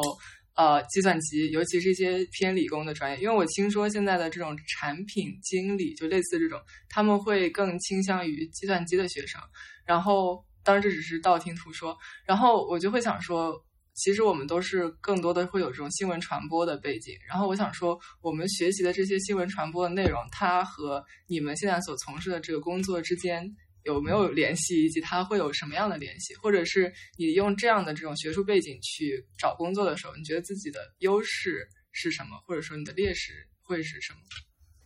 新传学生的优势就在于你真的容量很大，就是你你就像是一块海绵一样，你可以根据不同的岗位去定制你自己的一个未来的职业的道路。比如说，我去做了市场部，那我之后是不是想做一个品牌的经理？还是说我就是想做一个 digital 的 manager，就是想在这个传播这一块，就是能做出自己的一些专业？还是说我想去做一个生意人，就是我更多的是想要去做一场生意？那我觉得在这件事情上，呃，新闻传播学生的优势就很明显，因为他们就是一个呃，我什么都可以做的人，然后我的空间也很广泛，也很大，然后呃，以至于说。有的时候，这个同时也带来了他的一个劣势，就是你会对自己的定位比较模糊，就觉得我好像什么都会做一点儿，但是什么呢？又没有别的专业的同学来的更精巧，就是他们可能会更加的专业，更加的对自己的专业领域有非常深的造诣。但我觉得这其实恰恰是我们需要去探索的一个部分。就我觉得新传作为一个新传的学生，你需要去探索在哪一个方面你可能更有优势。那我们可能之前在讲产品的时候，就会讲自己的产品卖点嘛，就叫做人无我有，人有我优。那其实我我我觉得新传的学生是呃人人有的东西我也有的，但是我们可能要去发掘我比别人更好的地方在哪里。那其实就拿我来说，我觉得在 marketing 的这一个专业领域当中。我可能相比较于那个专业，他们读管理学或者说去读这个市场营销专业的学生，我更加懂。当下的传播，我知道这是传播应该怎么做，我知道后端的推广应该怎么做，这些策略每一个平台不同的内容，我应该怎么样去设计我的沟通的角度，这是我的优势。那我可能跟他们比起来，我的劣势，我可能更少的去懂生意，我可能不太懂管理，但这恰恰是我可以去优化和学习的部分。这也是我的专业带给我的优势，就是我每做一篇报道，我都在学习一个行业，在学习一个群体，在学习这个世界上的呃，哪怕很小很小。的事情，我都在不断的去吸收，所以我觉得新传学生的优势。在于你可以呃不断的去学习，你有很强的学习能力，但同时你也有着很强的沟通能力和传播能力，以及你的内容的创作能力。我觉得这一直都是呃我的基石吧，就是它也在我的找工作的过程当中给我带来了很大的优势，就是我更懂当下的内容和传播。所以我觉得这也确实是我自己非常喜欢的一个部分。就是尽管我觉得我不是那种源源不断的有灵感的人，但是我还是想。浸润在内容的海洋里面，我觉得它还是一件非常有意思的事儿。嗯嗯嗯嗯。那杰西有这个相关的吗？虽然我知道你的本科其实是国际政治。啊，对，其实我感觉我的新传的背景也没有很深，但是我感觉我一直觉得大学，特别是本科，应该是一个素质教育的一个一个地方。更多的应该开展在素质教育，然后我会觉得我的本科甚至是我的研究生，在很很很大的一个层面上给我的都是素质教育，就是你去你去拿我的专业的一些知识和技能去和，比如说和市场营销的专业的同学，或者是某商科的专业的同学去比的话，那肯定是拼拼不过。但是我觉得素质教育很重要的一点就是，它会给我很多自己思考的能力。就是我要去明白我自己到底想要什么，我自己的努力方向是什么，然后我分析出来我自己的优劣势是什么，如何去拿我的呃优劣势和别人横向比较，并且去利用利用好我的优势等等等等。可能因为我本科是学政治，学国际政治的，所以呃政治本身是一个比较复杂的一个学科，就是你可能去。要去思考，比如说国家与国家之间的关系，同时你还可以去思考一些政治哲学，然后你还可以，你还可以去学习一些逻辑的东西，嗯，等等等等。就是我没有办法言说怎么怎么某一件事情会让我就是觉得有飞速的成长，但是就是在这种浸润当中，感觉是一种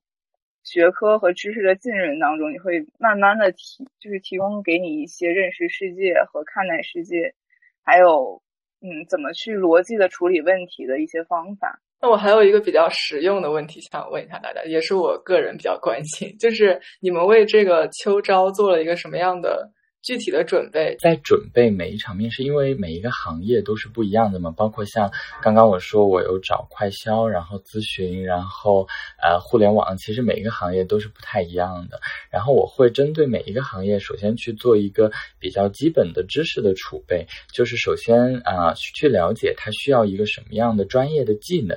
那比如说这个咨询，可能它需要你比较强的一个 framework 的能力，那我就会去看一些就是咨询的书啊。然后去，呃，首先把这些框架先灌输给自己，就是对这个他们的整个的一个思维的模式有一个基本的了解。那同样的，在这个快销当中也是，就是他们是快销人是怎么样去思考问题的，以及互联网人是怎么样去思考问题的。那在准备这个的过程当中，我会去呃借鉴比较多的像求职社区，比如说牛客网，然后呃这个应届生论坛，然后以及小红书。我觉得小红书是一个比较好用的一个渠道，就是会有。很多人分享这个这个求职的这个心路历程哈，然后呢，还会有人分享很多关于职业相关的信息，所以我觉得这个嗯，这个这思维模式上的一个准备是针对每一个行业我会去先做的一件事情。然后第二件事情就是去会去了解每一个岗位具体做什么样的事情，因为我想确保这个岗位做的事情就是是我之后能持之以恒做下去的，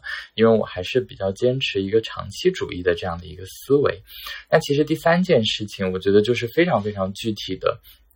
就是会去看，呃，这个大家的面经，就是想要去呃提前透透题嘛，看看每一个面试官这个岗位会问一些具体什么样的问题，然后看看自己有没有呃相关的这个问题的一个准备。然后我自己的习惯是，我会把这个所有的面试问题都写在一个 Word 文档里面，然后把它写成自己的逐字稿。因为我的面试经验告诉我，我不是一个那种就是在面试当中会发挥非常自如的人，我会有一点紧张，然后呃我。就可能会漏点，就我不太忘记我之前准备的一些点，我要怎么样去把它表达出来，这样子。所以我觉得逐字稿是一个能够让我非常放心的这样的一个东西。我会把我想到的点，然后都写下来，然后再去重新的整理。然后我会针对每一个岗位的面试都准备一份这样子的文档，就是他会问什么问题，然后我要怎么样去回答这样子。然后我觉得大概就是会做这几件事的准备吧。嗯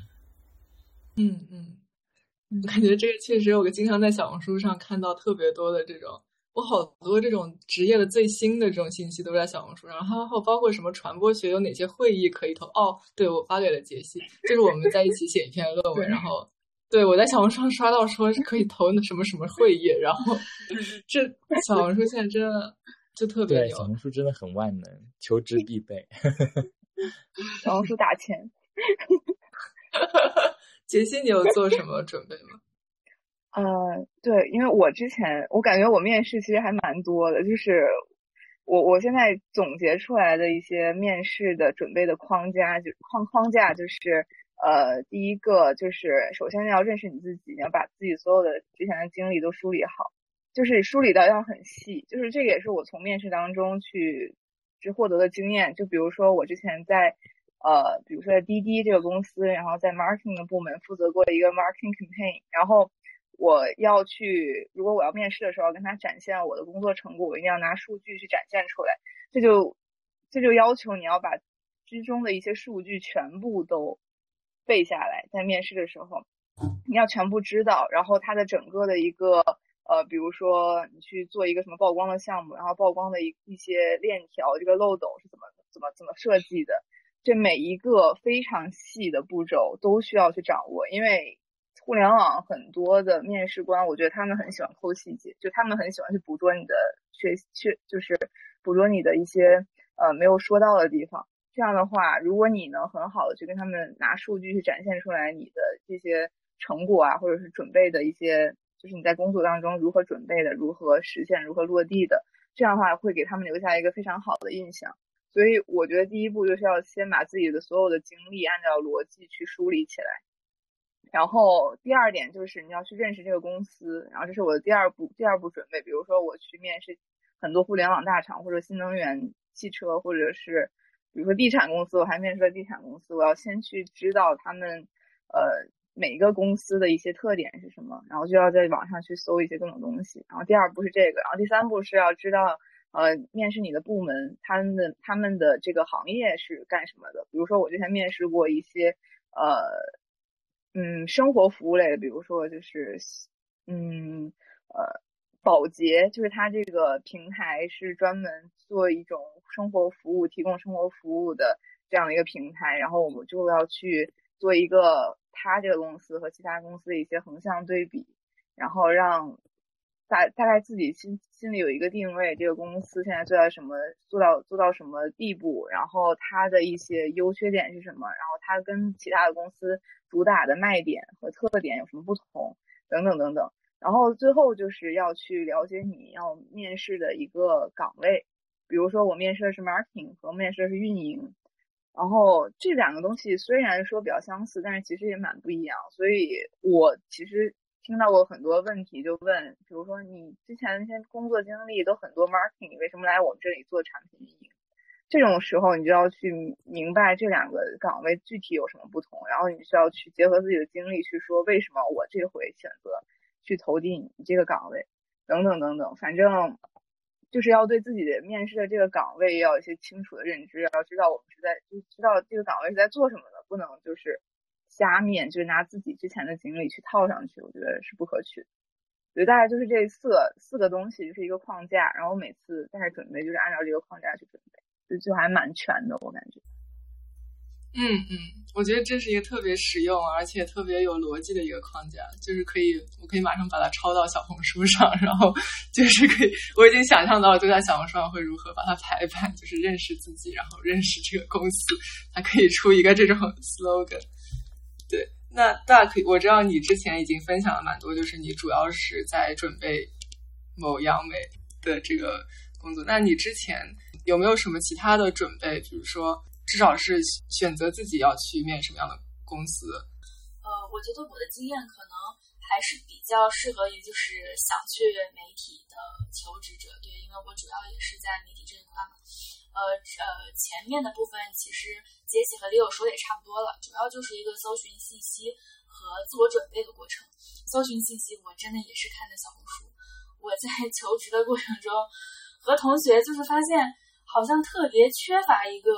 就是给求职者互相交流、互通信息的平台。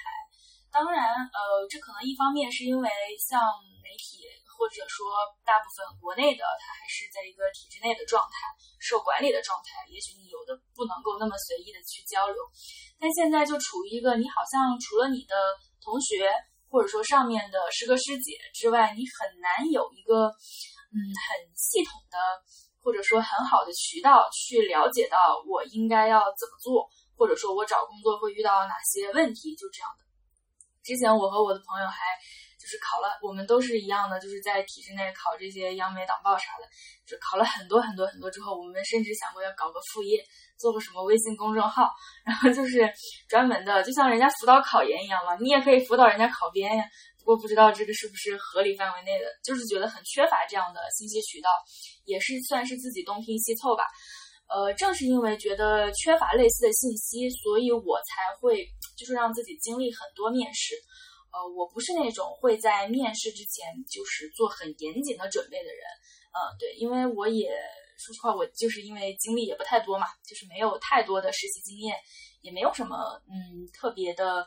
呃。庞杂或者说不同行业的经历，所以我这个整个的求学经历是比较简单的。然后在不同的面试当中，呃，基本都是临场发挥，除了一些我特别想去的媒体。所以，呃，我觉得如果嗯在求职过程当中能够多面试，还是要多面试的。我认为这件事情也是一个就是熟能生巧的事情。如果你面的多了的话，真的会有那种就没啥好怕的，反正问的问题嗯大同小异吧。虽然说不可能完全一样，对，就是会让自己更有经验一些，呃，所以这个是我的就是小小的经验之一吧。就是你在你真的很想去的那家单位或者公司企业的面试之前，你多去进行一些实战的积累。在实战的过程当中，比如说如果是视频会议的话，你其实也能看到自己会发挥出一个什么状态，或者说我说话是不是打磕巴，然后我那个是不是说的特别没有条理。比如说面试官觉得我。呃，自我介绍非常的杂乱，他就不看我，或者说他的反馈不好。对我觉得这种实际的反馈还是比较有助于自己回来反思和提升的。然后另外一个方面就是知识的储备吧，因为媒体它考的东西，呃，那必然是会涉及到一些新闻。如果涉及到新闻，它就是对你的常识有一个比较高的要求的。嗯，对，所以平常在考试的过程当中。呃，要多去吸收一些信息吧。我知道肯定有很多同学平常是不愿意看太多的新闻，因为就是有的时候看也让人觉得很沮丧。但是就像刚刚六说的，媒体人他就是必须是那种嗯表达欲很强，或者说你在内容创作方面很有灵感，你对很多事情是需要有自己的看法的，并且需要训练自己的表达的。我觉得这种写作能力和表达能力也是需要一个时间来慢慢积累的。比如说今天看到某一个新闻，你就去想，你对这个新闻会有什么样的评论？你有什么样的想法？你是不是能把它按照逻辑把它整理出来，并且很好的表达出来？这个就也不是一日之功，就是感觉还是需要提前准备的。像媒体面试问的最多的问题就是，呃，你对一个什么事儿你是怎么看的？比如说你对元宇宙是怎么看的？嗯，啊，他就会问这这种比较宽泛的问题，然后你就自己发挥。呃，再比如说，如果让你做一个什么什么的报道，你会怎么做？就是一个策划项目。其实跟刚刚六说的两种是完全重合的。你要不就是非常有表达欲，并且表达的非常好；你要不就是在内容生产方面会有一些灵感，或者说很有新意，或者说愿意持续的去输出。对，这其实是比较累的，因为你没有输入，哪来的输出呢？对，所以大概就是平常既要多输入吧，多看，然后让自己的写作能力和表达能力一直处于一个能够临场发挥的状态，因为。媒体实在是太包罗万象了，你不确定他会问到哪个你完全不懂的，就是行业。然后我们班同学之前有一个是学播音的，他就是那种，他有一个本事，当然这个不不是说就是我嗯非常的怎么说，不是说呃夸奖或者说贬低，没有完全这个行业我只含义，我只是呃描述一下，他有一个本事就是他能够把他不咋懂的东西说的让人觉得他很懂。就他那个表达和他的那个状态，他已经到了能够，就是就是能够就是 carry 一切话题。他即使对这个没有很深的了解，他也能让人觉得他有很深的了解。虽然这个能力不是说就像我刚刚说的不含褒贬，但它确实是一个我认为很重要的本领，就是你如何在你的表现当中不让自己打折扣。我可能我就是八十分的水平，那我让人觉得我一百分，这也是一种很重要的能力，就是多去自我训练。然后，另外的就是刚刚两位同学都讲到过的，就是有关于信息的储备，就是你要对自己要去的这家单位、公司以及具体的部门有不同的了解，最好是能够对于整个部门的，比如说领导，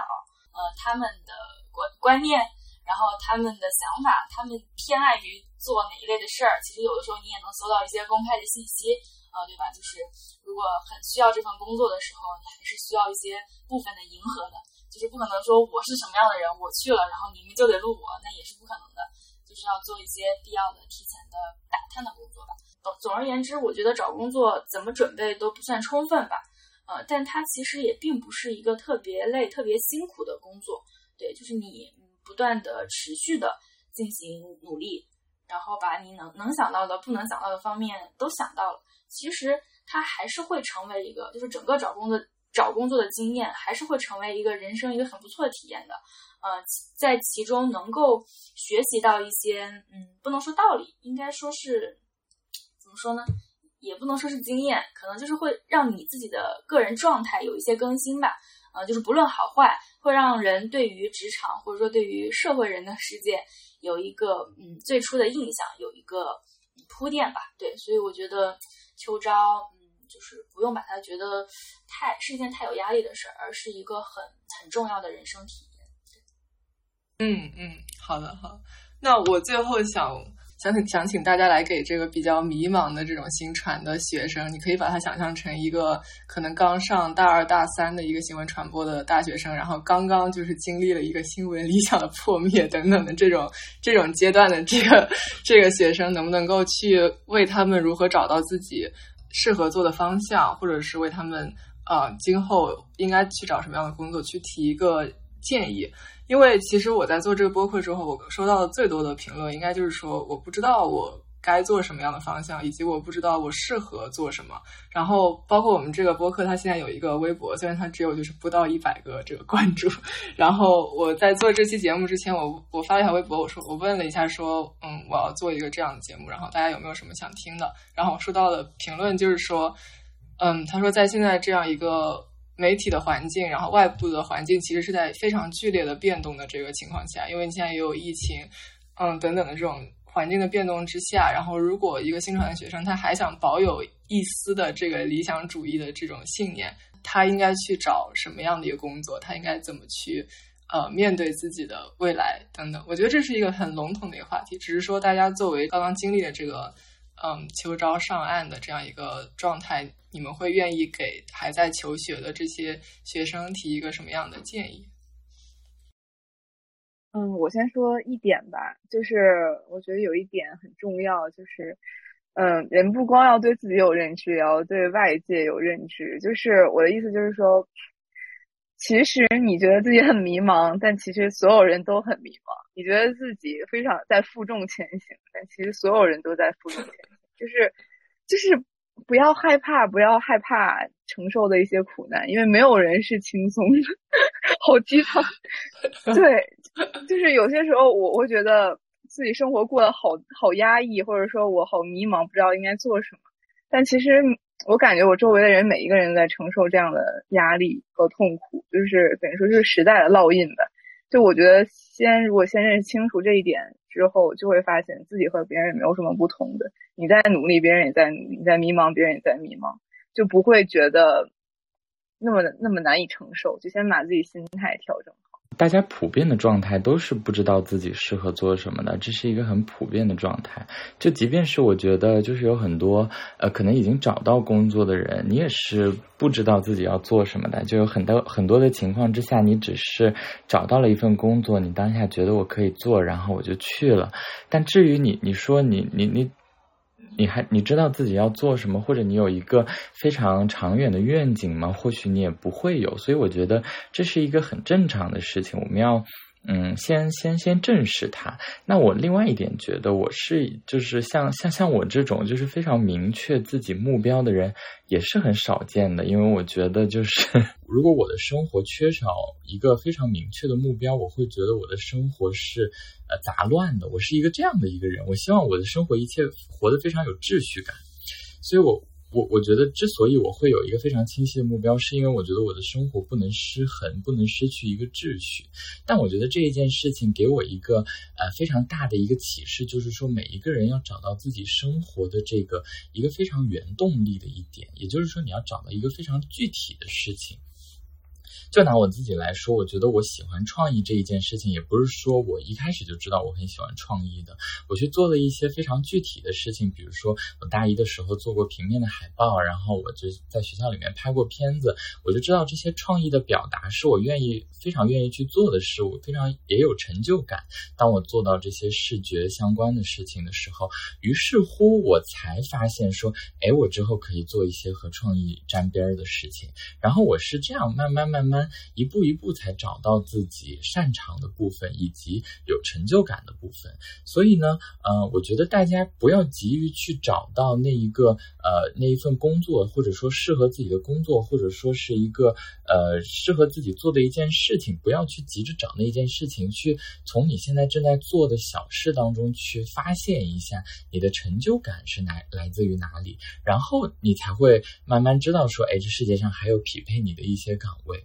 那我觉得这是很很重要的一点。那第二点，我觉得非常重要的就是关于理想、新闻理想的破灭。我觉得，这基本上学习新传的同学都会经历这样的一个过程。我觉得新闻理想这件事情就是用来打破的，就是它就新闻就是告诉你，你的世界没有你想象中的那么好，所以我们才要需要去发声，所以我们才要去呃有各种各样的表达。